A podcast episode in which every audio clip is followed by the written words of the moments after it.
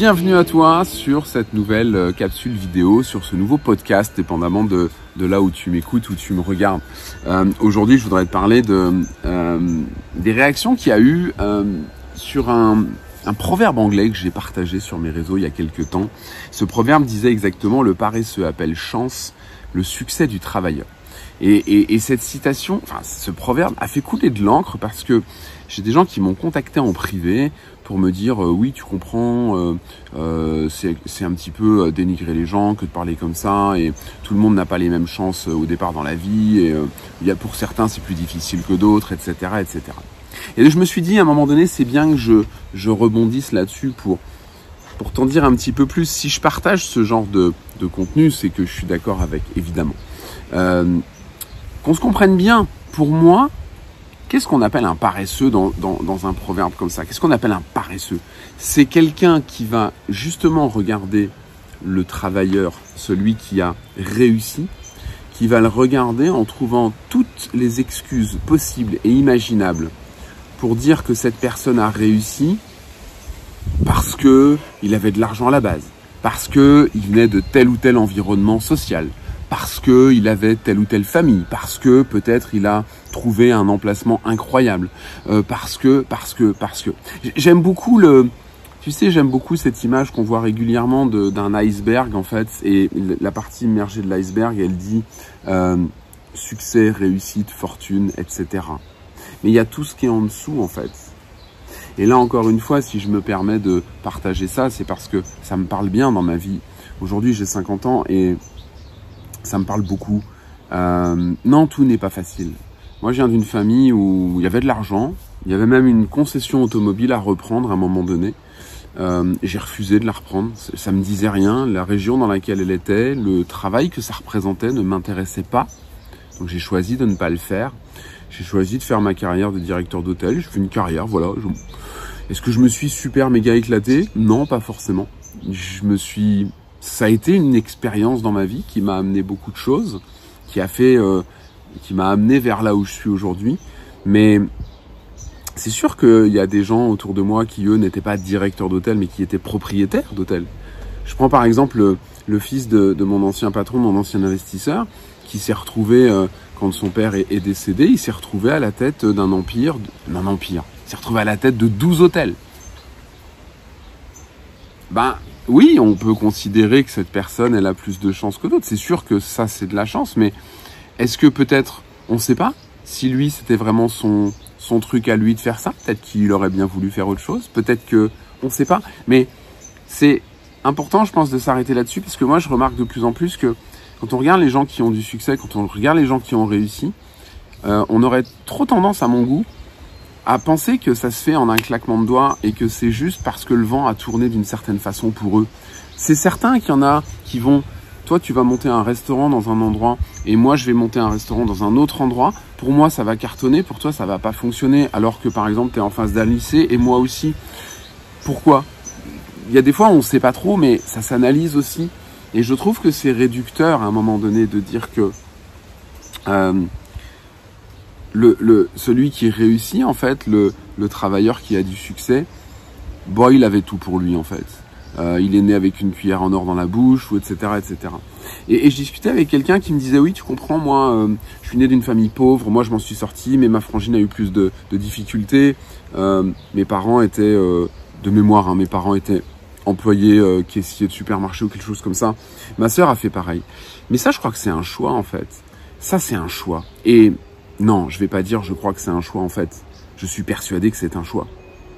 Euh, quand on est mis, on est conditionné enfant à certaines choses.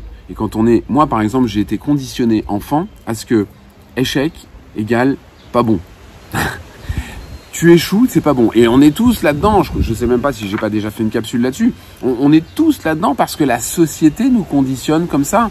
Quand tu, quand tu vas à l'école, que t'es petit, déjà à la maternelle, quand t'arrives pas à empiler deux cubes, on te dit, oh putain, peut-être que t'as des problèmes moteurs, peut-être que t'as des trucs qui vont pas bien dans ta tête, que t'arrives pas à les mettre les uns sur les autres, les cubes.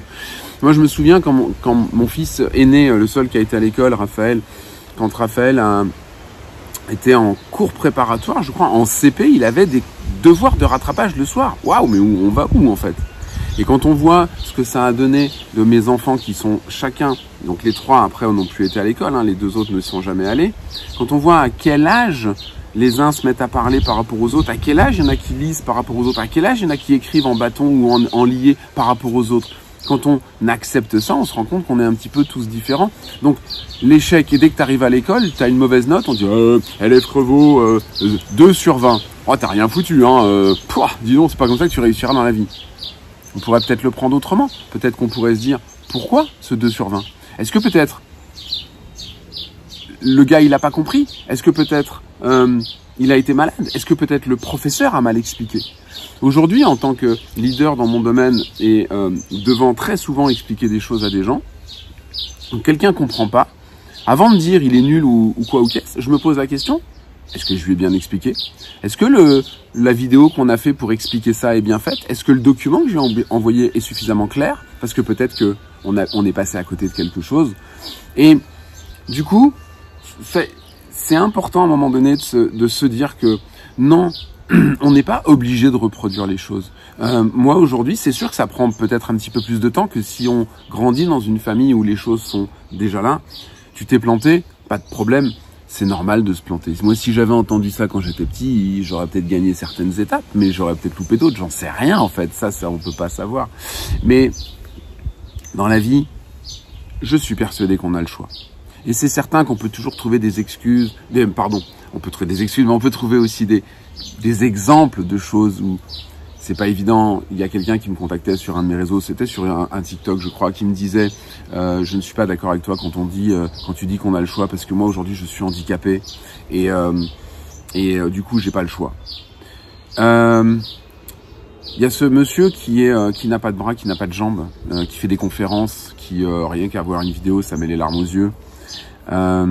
j'ai la chance et je remercie tous les matins d'avoir une santé super, d'être sur mes deux jambes, de courir tous les, tous les deux jours, d'avoir une tête qui fonctionne. J'ai cette chance-là, oui, oui, j'ai cette chance.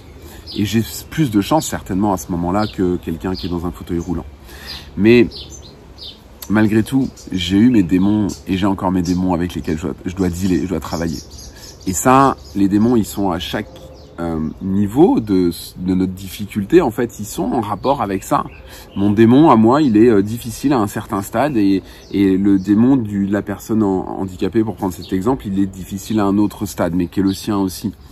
Et on voit beaucoup, beaucoup de gens qui sont en fauteuil, qui sont performants dans une discipline, que ce soit sportive ou autre, parce qu'ils ont choisi de ne pas rester statiques par rapport à ça. Donc, euh, je sais que ça énerve, mais je suis convaincu que, enfin, ça énerve. Je suis convaincu qu'on a le choix, euh, et je me l'applique à moi-même. Et comme je l'ai dit récemment à, quelqu'un qui me disait, euh, waouh, comment tu fais pour être euh, toujours positif comme ça, je lui ai répondu, je suis pas positif, toujours comme ça. Des fois, moi aussi, je me dis, euh, pourquoi, pourquoi ça, ça fonctionne pas plus vite? Pourquoi ça, c'est comme ça? Pourquoi? Parce que des fois, on a envie, on se dit, ouais, merde, tiens, ça, ça va pas bien sur ce coup-là. Donc c'est humain, c'est humain en fait d'être comme ça. Mais oui, on a le choix de ne pas être euh, caissier ou caissière d'un supermarché parce que ses parents l'ont été. On a le choix de faire autrement, on a le choix de changer de région, on a le choix de vivre autrement, on a le choix de ne pas divorcer, euh, même si ses parents ont divorcé, on a, on a le choix. Et je vais terminer là-dessus. C'était pour moi, euh, non, je vais juste rajouter la personne qui, revenait vers moi par rapport à ça me disait on part pas tous avec les mêmes chances, c'est certain. On part pas tous avec les mêmes chances. Mais à l'arrivée, par contre, euh, on a tous le choix d'arriver là où on veut arriver. Je te remercie infiniment d'avoir suivi ce nouvel épisode. Je te retrouve pour le prochain. Merci de commenter, de partager, de liker, de t'abonner, etc., etc. À bientôt. Porte bien. Ciao, ciao.